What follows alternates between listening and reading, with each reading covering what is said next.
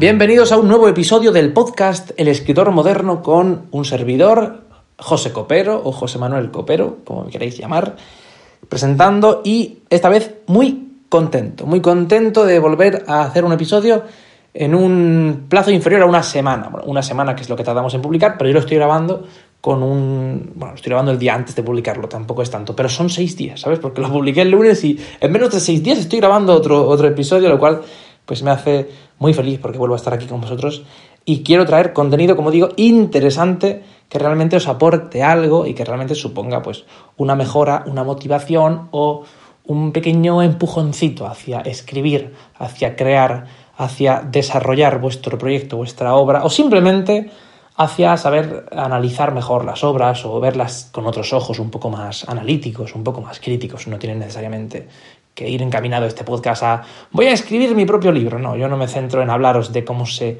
crea una cuenta en Amazon Kindle ni cómo se, se contacta con editoriales y se envía dossier de tu libro. Y no, yo lo que me centro más es en algo, digamos, la parte creativa, la parte eh, de aprendizaje, porque yo soy el primero que tiene un nivel, como digo, muy principiante, muy, bueno, un nivel inferior, y a partir de ahí voy construyendo. Y antes de proceder a hablar sobre consejos y sobre el tema de la semana, que, esta vez es cómo se sabe si eres escritor o no, o, cómo, o cuándo se considera uno escritor, o esta etiqueta que te supone, que he visto que hay un poco de debate con ello en Twitter, esto siempre hay debate. Siempre hay debate, por lo menos en mi cabeza siempre ha habido debate sobre si considerarme o no escritor. El nombre de este podcast es El escritor moderno.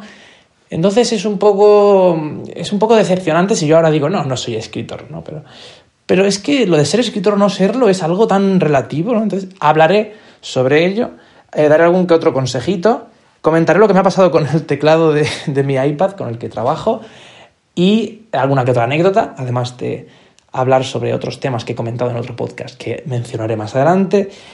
Pero bueno, como digo, voy a comenzar con unas lecturas recomendadas, con los libros que actualmente estoy leyendo, con esta sección que a veces la dejaba para el final del episodio, pero que esta vez me la he llevado hacia adelante para quitárnosla de encima y poder proceder después a divagar sin miedo en este episodio de esta semana.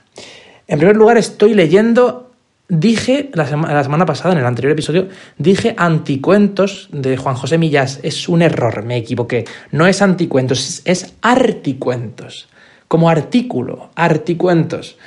Ya decía yo que anticuentos no me sonaba, me extrañó un poco porque no tenía información delante, lo hice un poco de forma improvisada. Ahora lo estoy mirando, estoy mirando la portada. Articuentos completos, Juan José Millás, llevo, según esto, un 22% del libro, son muchísimos articuentos, muchos artículos o cuentos, y voy poco a poco. Prefiero tomármelo con mucha calma y que no se me acaben nunca. También me estuve leyendo algunos cuentos de Edgar Allan Poe, de un recopilatorio que se llama Cuentos Completos. El asunto está en que son muchos, claro, porque es toda su obra. Entonces he leído lo que vendría a ser una cuarta parte y he decidido dejarlo ahí. Digo, vale, ya he leído El gato negro, El pozo y el péndulo, he leído otra serie de cuentos que reconozco, que sé que son famosos y demás y que no conocía antes. Voy a dejarlo aquí, voy a dejarme más cuentos para adelante porque tampoco es cuestión de pegarme, eh, como decimos aquí, la pecha de, relatos o la hinchazón de relatos. Hace falta que me meta entre, entre cuerpo y espalda, ¿cómo se dice? Pecho y espalda, tanto relatos, simplemente con que conozca un poco algunas de sus obras, que me introduzca en su vida, como hice, leyendo un poco la biografía y tal considero que está suficiente, que es bastante por, por, ahora. No me apetece tanto cuento de mm, este terror gótico de, de Poe, prefiero optar por otra cosa. Entonces he dado el salto de estos cuentos a Los nueve cuentos malvados de Margaret Atwood. Es un libro muy fácil de reconocer porque es amarillo como el solo, de la editorial Salamandra, concretamente el que yo tengo, que, o Salamandra Editorial, como queréis decirle, nueve cuentos malvados de Margaret Atwood, que Mm, lo relaciono con Poe porque en la portada sale un cuervo o una especie de pájaro oscuro negro. Entonces, pues me, parece un poco así relacionado. De alguna manera, no sé hasta qué punto tiene terror este recopilatorio de cuentos de Margaret porque solo he leído el primero. Y me ha dejado un poco como que no sé si me gusta o no. Me ha dejado un poco ahí. Pero como digo, estas cosas son como eh, Black Mirror. Esto lo comentaba en mi otro podcast, el, en el podcast entre, no, entre tú y yo, sí. Entre tú y yo, que es un podcast con una carátula azul que pone entre tú y yo, José Copero. Bueno, podéis buscarlo. Comentaba que es como cuando estás viendo series tipo Black Mirror, que cada capítulo es independiente, ¿no? Pues tú sabes que es la misma serie, es el mismo recopilatorio de relatos, la misma, eh, el mismo equipo que está detrás, en este caso Margaret Atwood, y sabes que más o menos llevará un estilo similar, aunque sean historias diferentes. Pues estoy tirando mucho por los cuentos últimamente y es algo que no había hecho nunca. Siempre había rechazado los cuentos, porque parece que solo valoramos las novelas. Pues no, los cuentos también tienen eh, su magia, su interés y no es menos no es menor que una novela.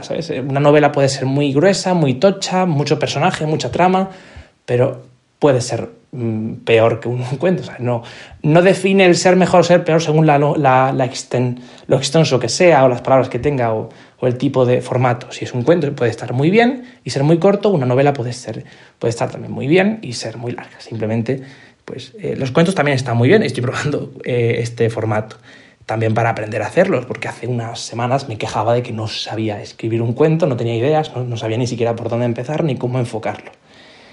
Y he empezado a leer un ensayo súper interesante que me han recomendado bastante y que se llama La tabla rasa de Steven Pinker. La tabla rasa es la idea de que nacemos. También explico esto en Entre tú y yo porque ahí también he aprovechado para hacer estas recomendaciones y poner un poco al día a mis oyentes en el podcast Entre tú y yo. Bueno, lo dejo para que escuchéis ahí, si queréis, eh, de qué va la tabla rasa, un poco como lo explico. Lo explico un poco mal, pero bueno, lo explico en ese, en ese podcast, porque estaba menos preparado de lo que está este. Y aparte de ello, pues mm, no sé si he leído mucho. Sí, leí Mala Herba, leí Mala Herba, que no puedo buscar al autor porque me va mal el iPad, porque estoy con la beta del nuevo sistema operativo, entonces no puedo buscar el autor. Pero leí Mala Herba de Editorial Alfaguara, que está muy bien, me gustó bastante y es bastante corto, bastante breve comparado con otros libros que he leído recientemente, véase eh, La pesadez de Moby Dick. Dicho esto, vamos con el tema. ¿Cuándo se considera alguien escritor? ¿Se puede decir que un adolescente es escritor? ¿O un veinteañero, como es mi caso, alguien tan joven? 22 años, voy a cumplir. Mm, ¿Soy escritor? Mm, no soy escritor. No soy escritor yo, pero otra persona con a lo mejor menos años que yo sí está en la edad del ser escritor, es una cuestión de actitud, es una profesión en la que te registras, como en los juegos de simulación de vida real, los Sims, que en algunas últimas generaciones te puedes registrar como soy escritor ah, y te sientas al ordenador, ha publicado tu primera novela, 5 euros, 5 simoleones, y luego 50, y luego 250, y luego has cobrado tanto de propiedad de intelectual bueno, mm, y de derechos sobre el libro. No, no creo que haya un registro en el que tengas que mm, simplemente inscribirte como escritor, no hace falta que seas autónomo eh, para ser escritor, no hace falta que una editorial tenga contigo ningún tipo de contrato ni relación. Mm, me gusta mucho una frase que decía o dijo Lady Gaga, seguramente ella ni se acuerde, porque fue una época para ella un poco, un poco extraña y un poco dura de cambio en, uno de sus conciertos, en el Art Rave de París, que Yahoo, la ya no existente Yahoo, eh, grabó y retransmitió un concierto suyo de su gira. En ese concierto decía, no necesitas eh, un contrato para ser un artista, no necesitas un manager, no necesitas eh, que los paparazzi te sigan por la calle. Y así continuaba enumerando un montón de, no sé si decir, estereotipos o o males, podríamos llamar males de, la fama, para ser un artista. Lo único que necesitas es un cubo de pintura y una brocha, o un lienzo sobre el que echar esa pintura. ¿no? En su caso se refiere a que simplemente eh, el ser un artista o no serlo, el ser un escritor en nuestro caso o no serlo, no depende tanto de que tengas un contrato detrás, como decíamos, ni que hayas publicado una obra como tal, sino es, algo más de mm, algo interior, algo de actitud en parte, algo de qué te gusta hacer, qué te motiva y, si realmente te llama, como algo natural, ¿no? no algo que has intentado copiar y tal y no te sale, sino como algo que realmente es tuyo y parece que naces para ello, aunque eso contradice un poco la teoría de la tabla rasa, ¿no? Pero de alguna manera tus influencias, tu crecimiento, tu vida ha ido encaminada hacia llevarte de alguna forma a considerarte o poder considerarte escritor.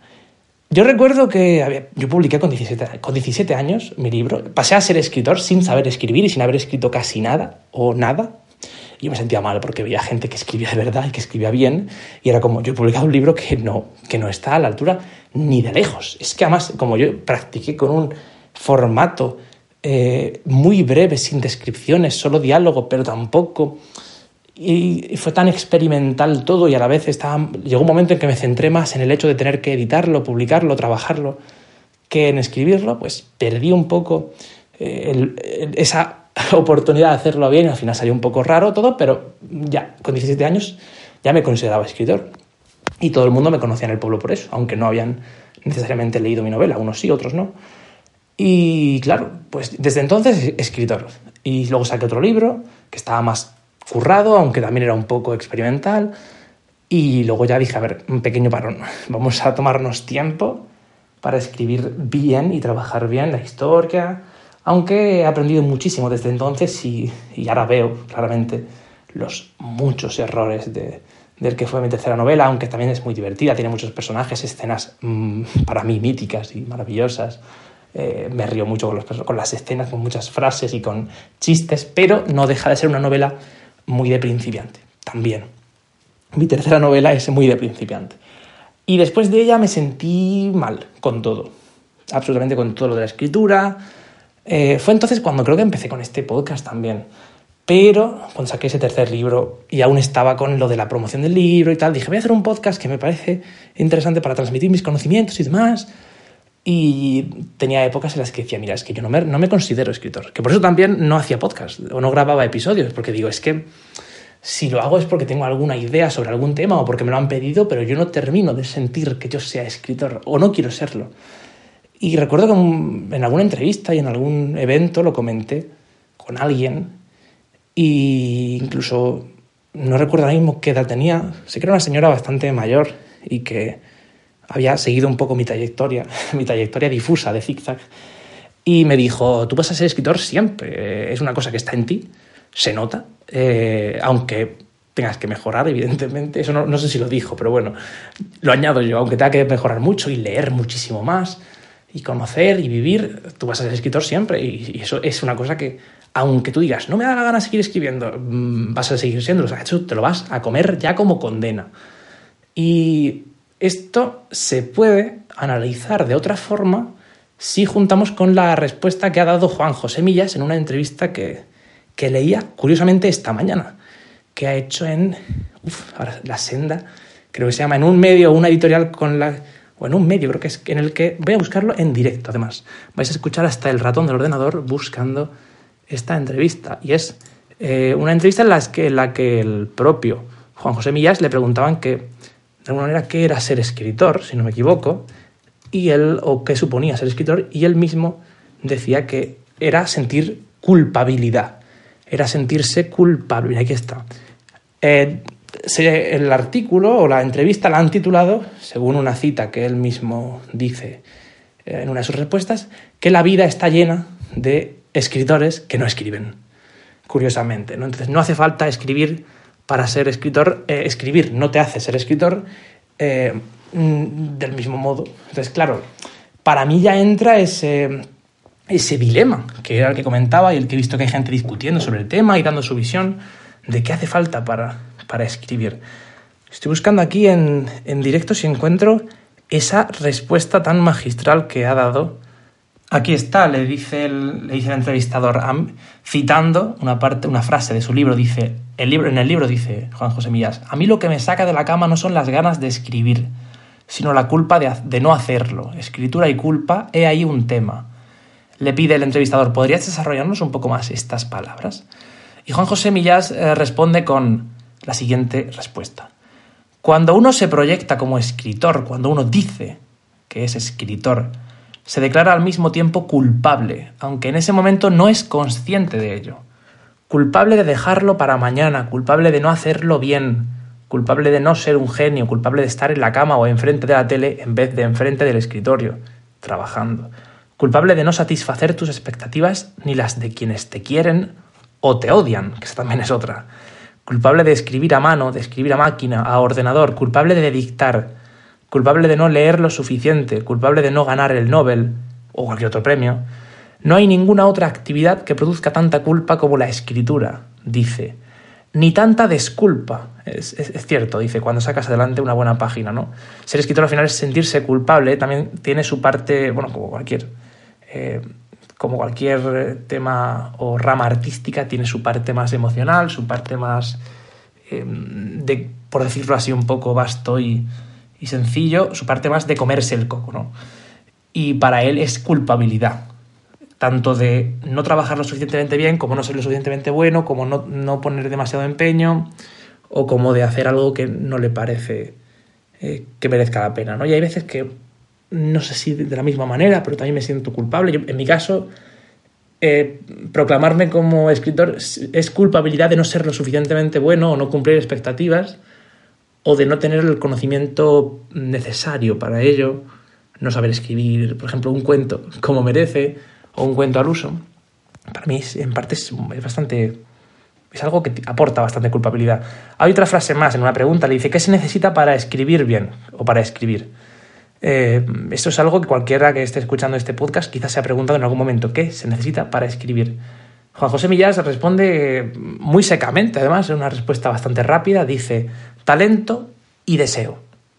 Y añade con frecuencia, el talento es hijo del deseo, es decir, al final parece que solo se necesitan ganas de escribir, desear hacerlo y desear llegar lejos. Sé que eso es algo que a cierto usuario de Twitter no, no, no, lo concibirá. Y es la persona que me motivó a, si la encuentro, porque a ver, que me motivó a hacer este episodio y a, hacer este, este, a sacar este tema para el escritor moderno, porque es una persona que se puso a, a opinar sobre la gente que se llama escritor a sí misma, porque escribe, dice, oye, porque escribas no eres escritor, ¿no? Hay algo más. Y Mm, daba sus razones, daba sus razones que estoy buscando para leeros.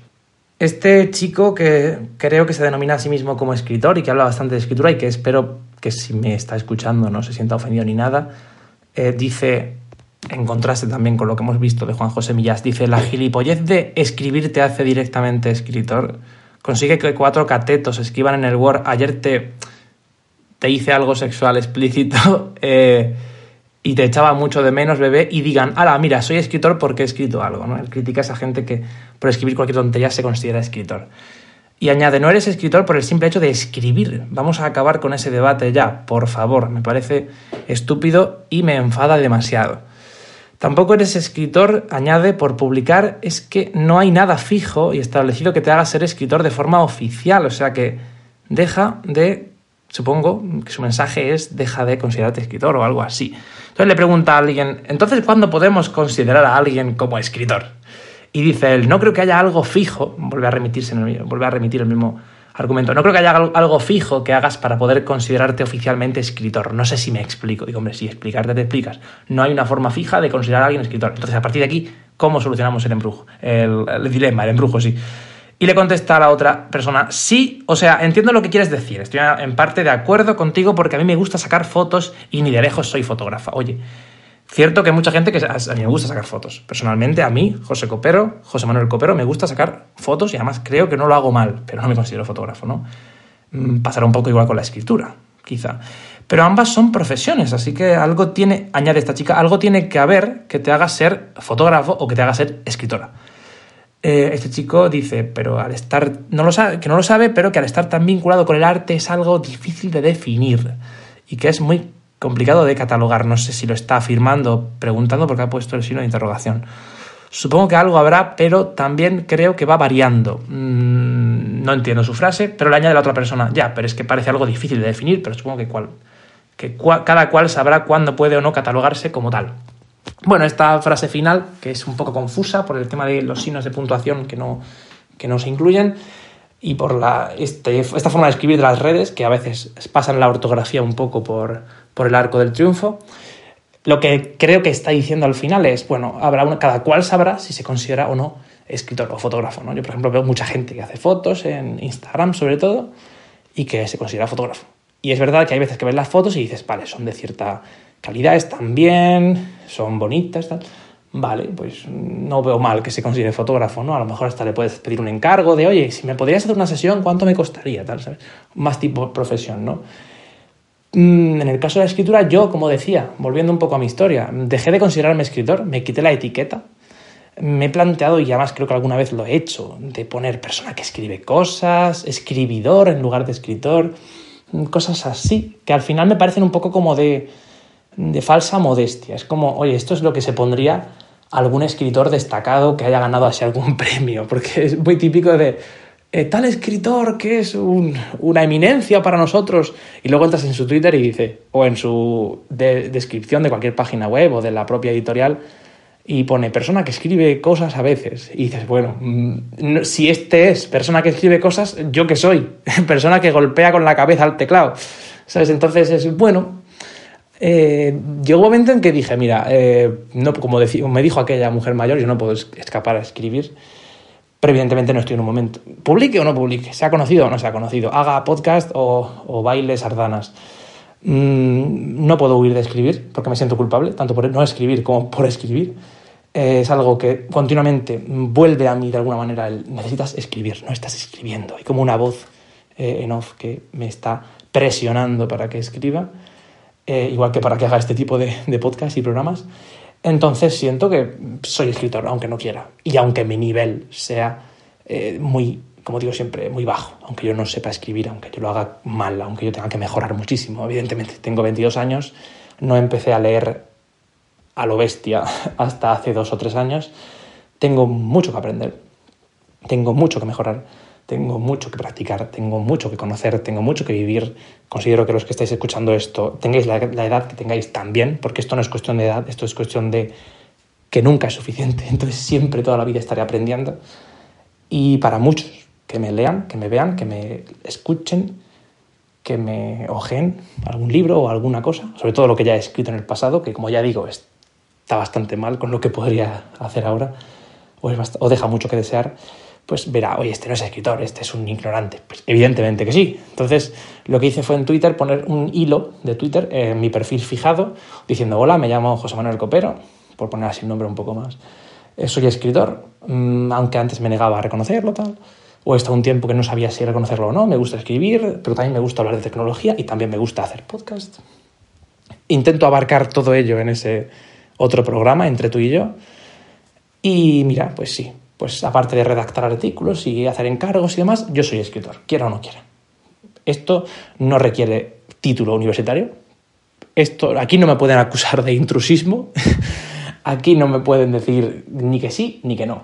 Oye, si yo sería el primero o he sido el primero que ha querido no, no reconocerse escritor, pero es que no, no, no puedo. Entonces, escribiré mal, no sé si es temporal o será toda mi vida que escribiré mal, pero es una cosa que está ahí yo me siento así, yo lo, me, catalogo así, si la gente no quiere reconocerlo como tal, pues no, eh, no vivo para los demás, lo siento mucho, no, es una cosa que debemos entender todos, yo no sé, bueno, debemos entender los que no vivamos para los demás. Si hay alguien aquí en la audiencia, eh, escuchando este podcast, que considere que vive por y para los demás, él sabrá. En mi caso, yo no vivo para los demás, yo vivo para mí. Cuando pongo una biografía de Twitter, una biografía en Instagram, cuando me describo brevemente al final de una publicación o me presento, no estoy hablando para la otra persona, estoy hablando por mí. Y estoy hablando para mí, especialmente las redes sociales, que son mi casa del egocentrismo, mi museo del yo. Una red social no es otra cosa que el museo del yo. No, yo es que estoy en ella para leer noticias. Da igual, sigue siendo tu museo del yo, especialmente Instagram, donde tú entras en tu perfil y solo ves fotos y fotos y fotos y fotos y fotos tuyas o de algún paisaje. Entonces, eh, yo digo, soy escritor, sí, pero me lo digo a mí mismo, porque al final es reafirmar algo que ya sé y algo que está implícito sin que yo mm, quizás serlo. Yo antes de siempre digo, empecé a ser eh, escritor o empecé a querer ser escritor después de dibujar varios años y ver que era muy complicado y que no me gustaba esa línea tanto como la de escribir. Vale, pero esto cojámoslo, con pinzas. Yo empecé a crear historias con 11 años, no con 10. Es una fecha bastante tardía para algunos escritores que dicen, yo con 3 años ya escribía. Bueno, y Lady Gaga con 3 años tocaba el piano, claro, y tiene grabaciones, o con 4 años pues y Mozart y Beethoven componían sinfonías. Pero en mi caso no, yo con 11 años, con 10, escribí alguna historia. Luego lo dejé para aprender, para desarrollarme de otras maneras y entonces me puse a, dibujar. Pero como lo hacía tipo broma, dibujaba por tontería, copiando a otros. pues llegó un momento en que quería coger esa historia, que era una especie de parodia, y llevarla más allá. Pero no, no tenía habilidad eh, como para dibujar una historia o un cómic tan interesante, con tanta acción. Entonces lo que hice fue escribirla, tipo novela. Y a, mí, a la gente que lo leyó le gustó bastante, con 13 años. Le gustó bastante teniendo en cuenta que tenía un montón de falta de ortografía, que, no, que aún no, no sabía escribir bien, que no había leído casi nada, pero bueno, aún así estaba bien. Y luego ya con 17 años me reenganché. No puedo huir de esto, no es una cosa que a mí me da hoy soy escritor, mañana soy fotógrafo. Esto no es como el anuncio ese de, de, los Tampax que dice hoy me siento tal, mañana me siento cual. Y estés como estés, se adapta a ti. No, esto no es así.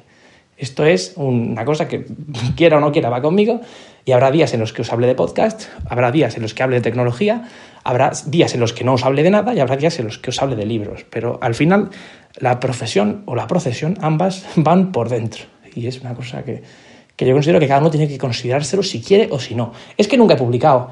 Mm, aplica la teoría de me da igual. Generalmente la suelo decir con una palabra un poco más eh, bestia o explícita. Me da igual. Me la repan pinfla, como decía el otro, me da, me da igual. No me importa. No, pero es que no, no escribo lo suficiente. No escribo a diario. Me da igual, si tú te consideras así, algo personalmente tuyo, pero ya está, no pienses en que en otro te vaya a decir, no, yo es que llevo escrito 50 novelas y aunque no las haya publicado las he publicado y yo tengo mucho éxito, me da igual, es que me da igual tu vida. O sea, mm, que otro diga, yo he publicado 100 y no me considero escritor, no te lo consideres tú por haber publicado 3, es que me da igual, es que yo no me lo considero por haber publicado ni porque tú, ni por compararme con otro, me lo considero porque está ahí de alguna forma y oye, no viene mal definir las cosas y ponerles nombre para poder trabajar sobre ellas y para poder de alguna manera reflexionar y pensar. Porque podemos llamarle a todo cosa, cosa de pared, cosa de suelo, pero así no se puede vivir. Entonces yo me considero escritor, pues ya está, porque lo soy y me considero redactor porque hago encargos sobre ello. Y pero no soy una persona que mm, redactor profesional, a lo mejor se enfada el colectivo de redactores y me lo echa en cara, ¿no? Eh, fíjate, pero por otra parte no me considero opositor como tal porque siento que eso es como una, una cosa que hago, pero no, no me interesa, ¿no? Porque no forma parte de mí. Yo estudié marketing y publicidad, tengo un título que avala mis conocimientos supuestamente y mi experiencia en el campo y en las empresas en el campo de, la materia, quiero decir, no cogiéndome locotones que también. Pero no me considero marquetero, ni me considero técnico superior de marketing, ni, ni experto en publicidad, ni, ni CEO de ninguna empresa que yo mismo he creado, ni tampoco me registro como autónomo para hacer mm, alguna tontería por internet e intentar ganarme la vida con ello, y me digo, yo soy Complete Manager, CEO, no sé qué. A mí esta gente que se pone etiquetas de gratis, es que me pone muy nervioso. Supongo que eso es lo que le pasa a este chico que he comentado en Twitter cuando se enfada con la gente que se considera escritor. Supongo que eso es lo que hace que mm, en una sociedad en la que estamos todos conectados, mm, pues nos frustremos de ver que hay tanta gente con tanta misma profesión. Por ejemplo, entras en Instagram y parece que son todos fotógrafos. Aquí todo el mundo es fotógrafo, todo el mundo incluye en su perfil fotógrafo.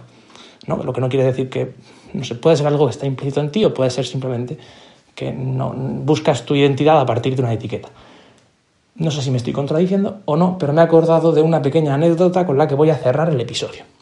Dice así, eh, decía hoy alguien en Twitter, dice, el problema está de las redes sociales es que antes, con los idiotas, te cruzabas por la calle una vez de vez en cuando y ya está. Estaban en la calle, los veías y te daba igual.